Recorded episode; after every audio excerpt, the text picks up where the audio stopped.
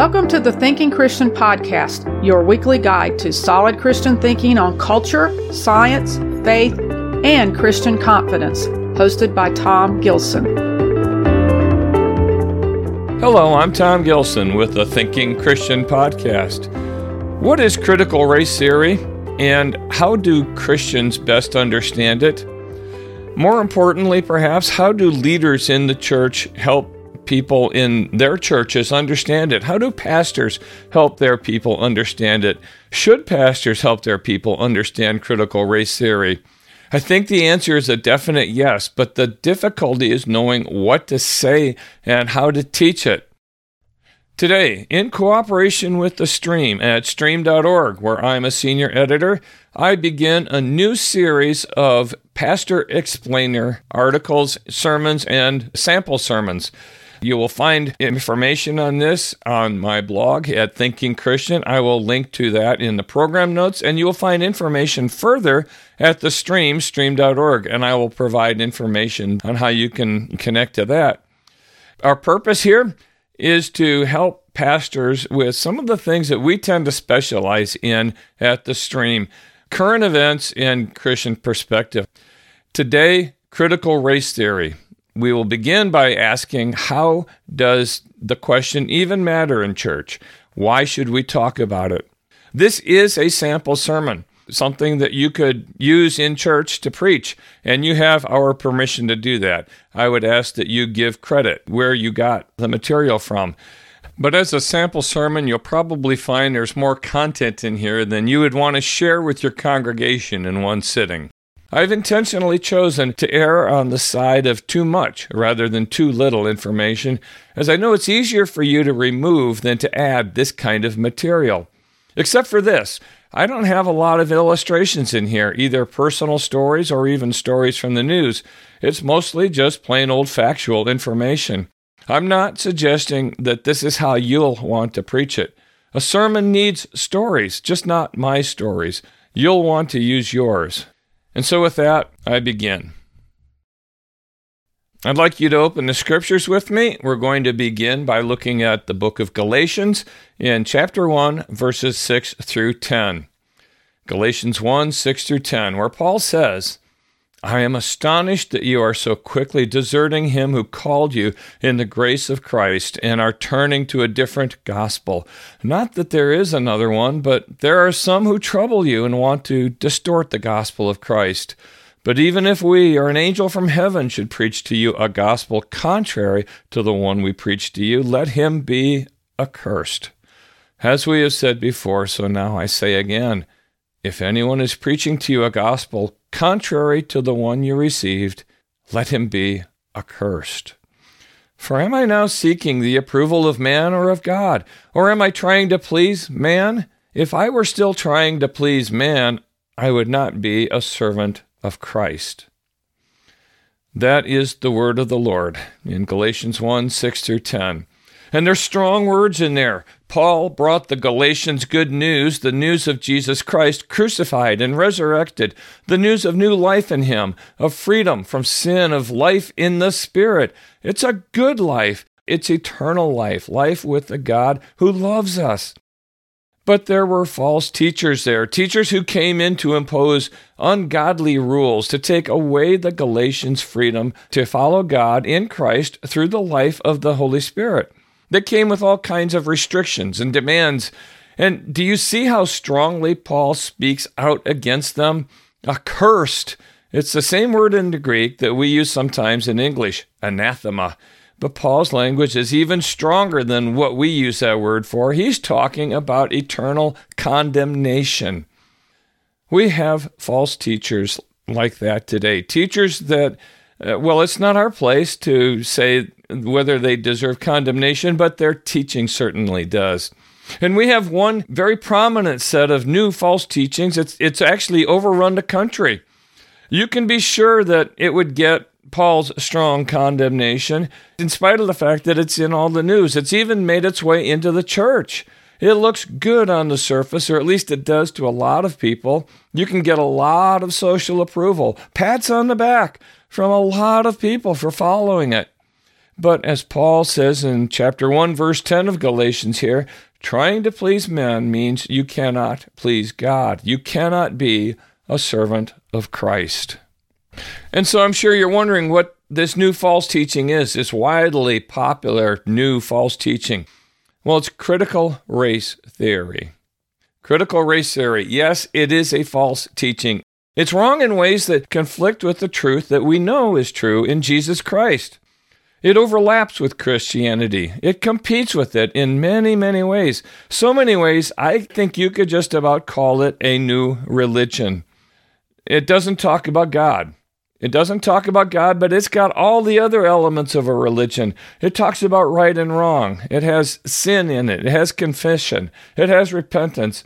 It has a vision of a perfect future world, and it has an explanation of how this one went wrong. Really, in critical race theory, we have an ultimate concern, along with all these other elements that go in religions how we're supposed to live and why we're supposed to live that way. So, because it qualifies as a false religion or close to it, we are going to take a look at CRT this morning, critical race theory. We're going to look at Christianity too, and we're going to compare them. I'll have to be brief with this naturally, and there's a whole lot more that we won't be able to cover, but I'm going to do all I can in the time available here to show you how Christianity answers some of life's most basic questions and how CRT has answers to those same questions, but they're different answers, different in hugely important ways. And in the end, I think you'll see that even though CRT has some things going for it, we have to watch out for it very carefully. Before we get there, though, before we start talking about what it gets right or wrong, probably ought to take some time just to define what we're talking about. What is critical race theory? You know, if you listen to people who support CRT, they'll say that everyone who opposes it does it without knowing what they're talking about. So we really need to know. So, yeah, what is critical race theory? Listen to their proponents, and they'll tell you it's a new way to understand black experience in America. That it's a new approach to solving the problem of racism. That it that it has original ideas, uh, new ways to achieve justice for persons of all skin colors. That's the claim. And sure, it does that. It, it's a new way to understand the black experience and the, a new way to solve racism, a new way to achieve justice. But the question isn't whether it's new, its question is whether it's good. The question is whether it's right. On the surface, because it approaches those questions, because it it, it, deals with those questions that are so important about race and about relationships and about harmony in America. On the surface, it looks like a good idea. It looks good. So we do not criticize CRT for wanting to solve racial problems. People who oppose CRT, we get accused of, of wanting to avoid CRT to because we're racist or we want to avoid conversations about race or because we want to avoid awareness of race problems. Even we want to keep whites in control.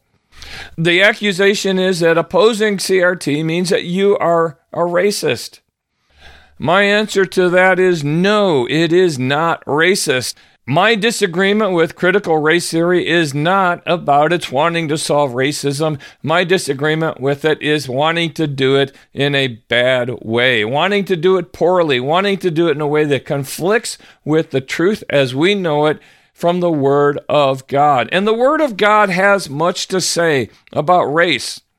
We who follow Jesus believe that all people are created in God's image. The Declaration of Independence got it right. All men are created equal, all women too. Nothing could be clearer in all the scriptures.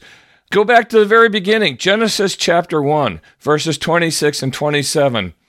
God said, Let us make man in our image. This is in the creation account. Let us make man in our image, after our likeness, and let them have dominion over the fish of the sea, and over the birds of the heavens, and over the livestock, and over all the earth, and over every creeping thing that creeps on the earth. So God created man in his own image. In the image of God, he created him. Male and female, he created them. Three times in there it says, Let us make man in our image, or in the image of God, he created him. Three times. We are in the image of God. That means that we have the worth, we have the reflected glory, we have the value, and it's equal. It is all of us that we have this value in God by being creatures of God, created by Him for His glory out of His love.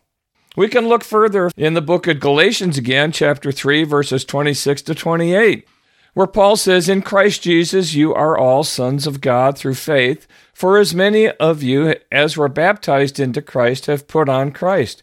There is neither Jew nor Greek, there is neither slave nor free, there is no male and female, for you are all one in Christ Jesus. The context here, of course, is he's talking to people who are in Christ, those who were baptized into Christ, that there is no distinction between ethnic groups. But it grows out of a wider context that we see revealed in Jesus' teaching in his final words according to the Gospel of Matthew, chapter 28, verses 18 to 20. The, the passage is often called the Great Commission. Jesus tells them final words, important words. Jesus says, All authority in heaven and on earth has been given to me. Go therefore and make disciples of all nations. The word in the Greek is ethne, the word that we get ethnic groups from. Later in Acts chapter 10, we see the gospel being opened up not just to Jews, but to people of all nations. In the first chapters of Galatians, you'll see the story of the Apostle Paul making sure that the Christian church was really taking the gospel to all nations. Look at Acts chapter 15, the same thing. And why? It's because God so loved the world that he gave his only begotten Son, that whoever believes in him should not perish but have eternal life. That's whoever. People of all races. And you know, we we've actually followed his example. If you look back through church history, you'll find that we followed his teachings there. I don't mean we followed it perfectly. Of course, we've had failures we could dwell on those failures. We could uh, we could confess them. We could repent of them. But in these days, I think it may be more important to recall that we've done some good things, some very good things. In fact, I'll give you just one example cross cultural compassion. Every family, every community down through history, every family and community has always taken care of their own people. Everyone takes care of their own. But you can see this down through history that Christianity is the first group of people who went out of their way to provide education, medical help, agricultural help, humanitarian aid, and to give it to people from completely different countries, languages, religions, and races. Christianity invented cross cultural compassion. Actually, Jesus Christ did and we're just following him in it. Christianity is anti racist. We are opposed to racism. To follow Jesus is to be opposed to racism, and to be opposed to racism not just by having an opinion, but by treating people as equally human, as equally worthy, as equally loved by God, whether they're the same skin color, the same language group, the same whatever that we treat people as equally human in God's image. These are good things to pursue. Critical race theory claims to pursue it also. The reason I don't agree with CRT, people get it wrong all the time, it's not because I or any of us want racism to continue. It's because CRT has wrong answers to approaching the problem. Christianity isn't racist. Christianity led the way in addressing and dealing with racism and, and showing the right way to treat people of different ethnic groups centuries ago. So, what is critical race theory anyway? It's been said there's no short definition, and it's true because there are a lot of different takes on it. It comes in multiple different versions. But we're going to work on defining it anyway because we can get there. We can get at least close. There's no official definition. Even uh, different critical race theorists will say it in different ways. Oh, and by the way, critical race theorists, uh, the ones who do the thinking and writing in, in favor of critical race theory, they call themselves crits. C R I T S. I'll use that word too. So different crits will define it in different ways. Now, everyone agrees that it started out as an academic and a legal approach It began with a Harvard Law School professor named Derek Bell back in the 1970s. It started that long ago. Are you surprised to hear that? It hasn't made the news until recently because it stayed pretty much contained in the universities. Of course, that means that they were teaching it to our kids there, or maybe they taught it to you. But it was mostly academic. Now, the original crits, they didn't mean for it to stay totally academic. They had change in mind. And they were impatient. And that's not my criticism. That's a word they use for themselves. They looked at all the advances in race relations that happened during the civil rights era. They looked at all those advances and they said, that's fine. That's fine. Thank you very much. That's good, but it's not enough. We got the laws we wanted, but we didn't get equality out of it. We didn't get equality, so it wasn't enough, and it's never going to be enough as long as we keep doing it that way because the problem isn't just laws and it isn't just people's attitudes. America was built by whites for whites. Whites are dominant. They're so dominant. They've been so dominant so very long, they hardly even know how dominant they are. All the thinking, all the institutions, all the systems, they're all white. So, yeah, whites have built structures and systems and institutions that fit their whiteness. And, the, and these same structures and systems and institutions are not friendly to blacks. So while we've been trying to fix racism, they use the word incremental, meaning one step at a time, one law at a time, one person's attitude at a time. While we've been trying to fix racism incrementally, it's not solving the structure problems. We need to change the structures. We need to tear them down. We need to replace them. So you ask which structures, which systems, which institutions, and that's where they get vague.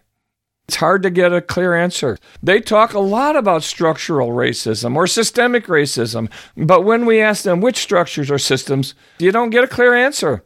If they do spell it out, it's it's more clear, but it's more troublesome. And again, I'm not just criticizing, I'm virtually quoting. They're impatient, they say, with our Constitution. They're impatient with our nation's dreams and efforts for equality. They're impatient with incremental change, which means they want sudden change, huge change. Not just changes at the fringes. We're talking about revolution. Revolution aimed at our legal system, sometimes even our Constitution. Do you remember last summer, the summer of 2020, the defund the police campaign? That was part of it. They considered it a white system and they're going to say, we're going to tear away at it. We're going to break it down. And, you know, I don't know if the crits said we need to go to major cities like Portland and Seattle and set them on fire. I don't know that they'd be happy that people took them that way. But when they use the word revolution in their textbooks, and they do, people take them seriously. There's a straight line between the thinking that you see in critical race writings and the behavior you saw on the streets in many cities last summer. Revolutionary behavior, destructive behavior. That's really what it was born for. It was born for revolution. Crits take racism as pretty much the whole story in life, the only problem where, and, and so crit, CRT is the only answer to life's problems. You've noticed on the news, haven't you, how just about everything that can get labeled racism does get labeled racism, and some things that can't even seriously be labeled racism get labeled that way anyway. It's like racism is almost the only sin you have to watch out against committing. CRT acts and lives as though racism is the only problem in town, and it acts like it's the one big answer to the one big problem. So that gives you a taste of what I would consider to be some of the really dangerous and disturbing features or beliefs that are in critical race theory. But it doesn't get us all the way to where I started, which is calling it a false gospel. So I need to explain that, and I'm going to do it by going through five questions, five very basic questions about reality, and comparing how critical race theory deals with these questions with the way Christianity, the truth of Christianity, answers these five basic questions. You'll see that each of them have beliefs in these areas. You'll see that there's conflict, that there's competition. If Christianity is true, then critical race theory is leading us down not just dangerous paths, but wrong paths. Wrong paths that really make it a false gospel. These are the questions. I'm going to answer it both from a Christian and a CRT perspective so you can see the contrast. There are five of them. The first question is really fundamental What is ultimate reality? You know, for Christians, the question would be Who do you think God is? or What do you think about God? But we're not going to assume that people think anything about God. We're just going to ask, What do you think about ultimate reality? Here's the Christian answer. It's really quite clear. God is ultimate reality, and everything else derives from Him and through Him and, and, and exists for Him and for His glory. That is ultimate reality God. Now, what if you ask a, crit, what is ultimate reality? The answer you're going to get might be, uh, might be something like, what? What are you asking me that for? What what's the point of that? We don't talk about that around here. We don't talk about ultimate reality. We've got bigger problems to solve. We got, I mean, real problems, big ones. We got racism to solve. In other words, you don't hear talk in critical race theory about God. You might in some places, I, I understand that, especially in progressive Christianity. But in that case, the God that they're talking about is is not really quite ultimate. He kind of follows their lead.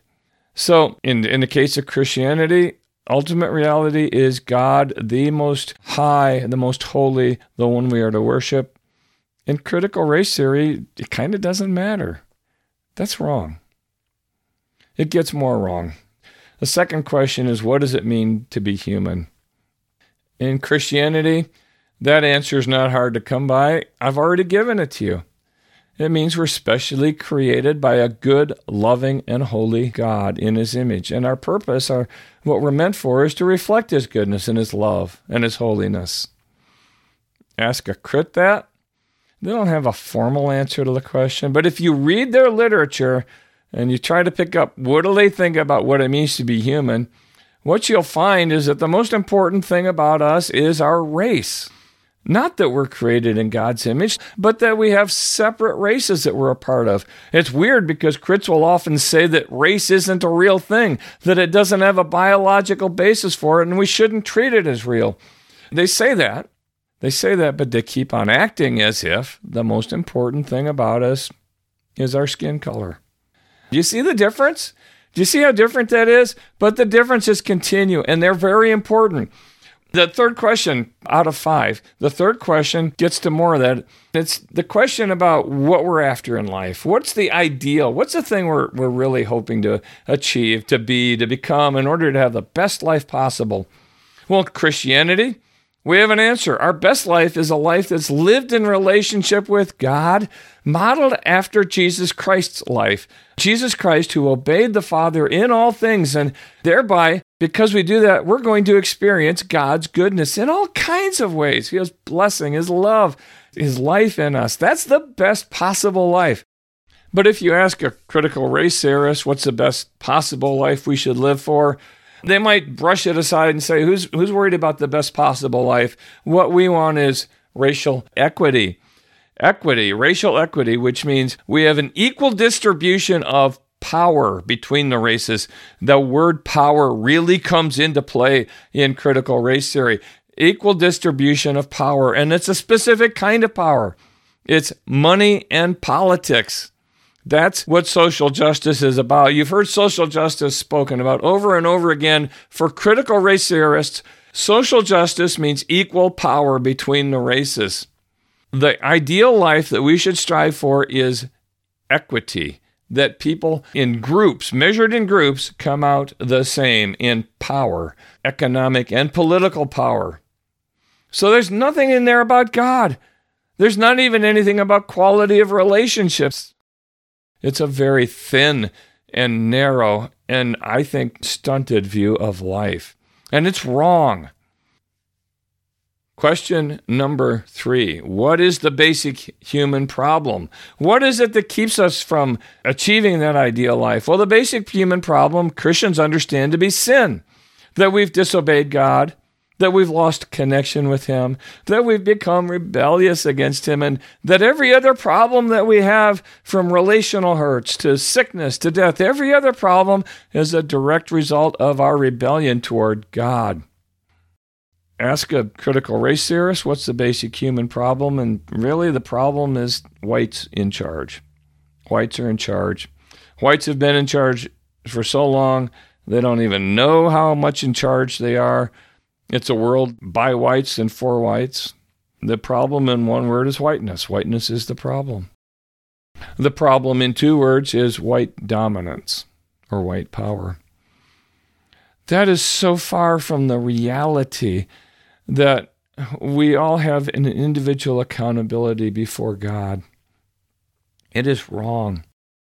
But it leads to a wrong answer to the next and, and last question, which is okay, we've got a problem. How do we solve it? How does that basic human problem get solved? Well, for Christians, the answer is clear God solved the problem for us. Thank God, He solved it by sending His Son, Jesus Christ, to die on the cross and pay the penalty for our sins, and then to rise from death.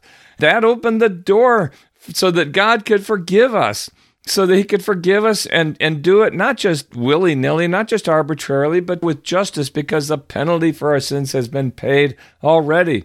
It also meant that God had conquered death through the resurrection of Jesus.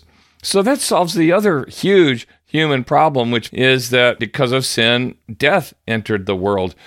So, our part in that, we do have a part in it. God initiated the solution. Our part in it is to put true faith in Jesus, living faith in Jesus, and then to walk with Him toward maturity, growing in knowledge, growing in faith, growing in love. That's our part.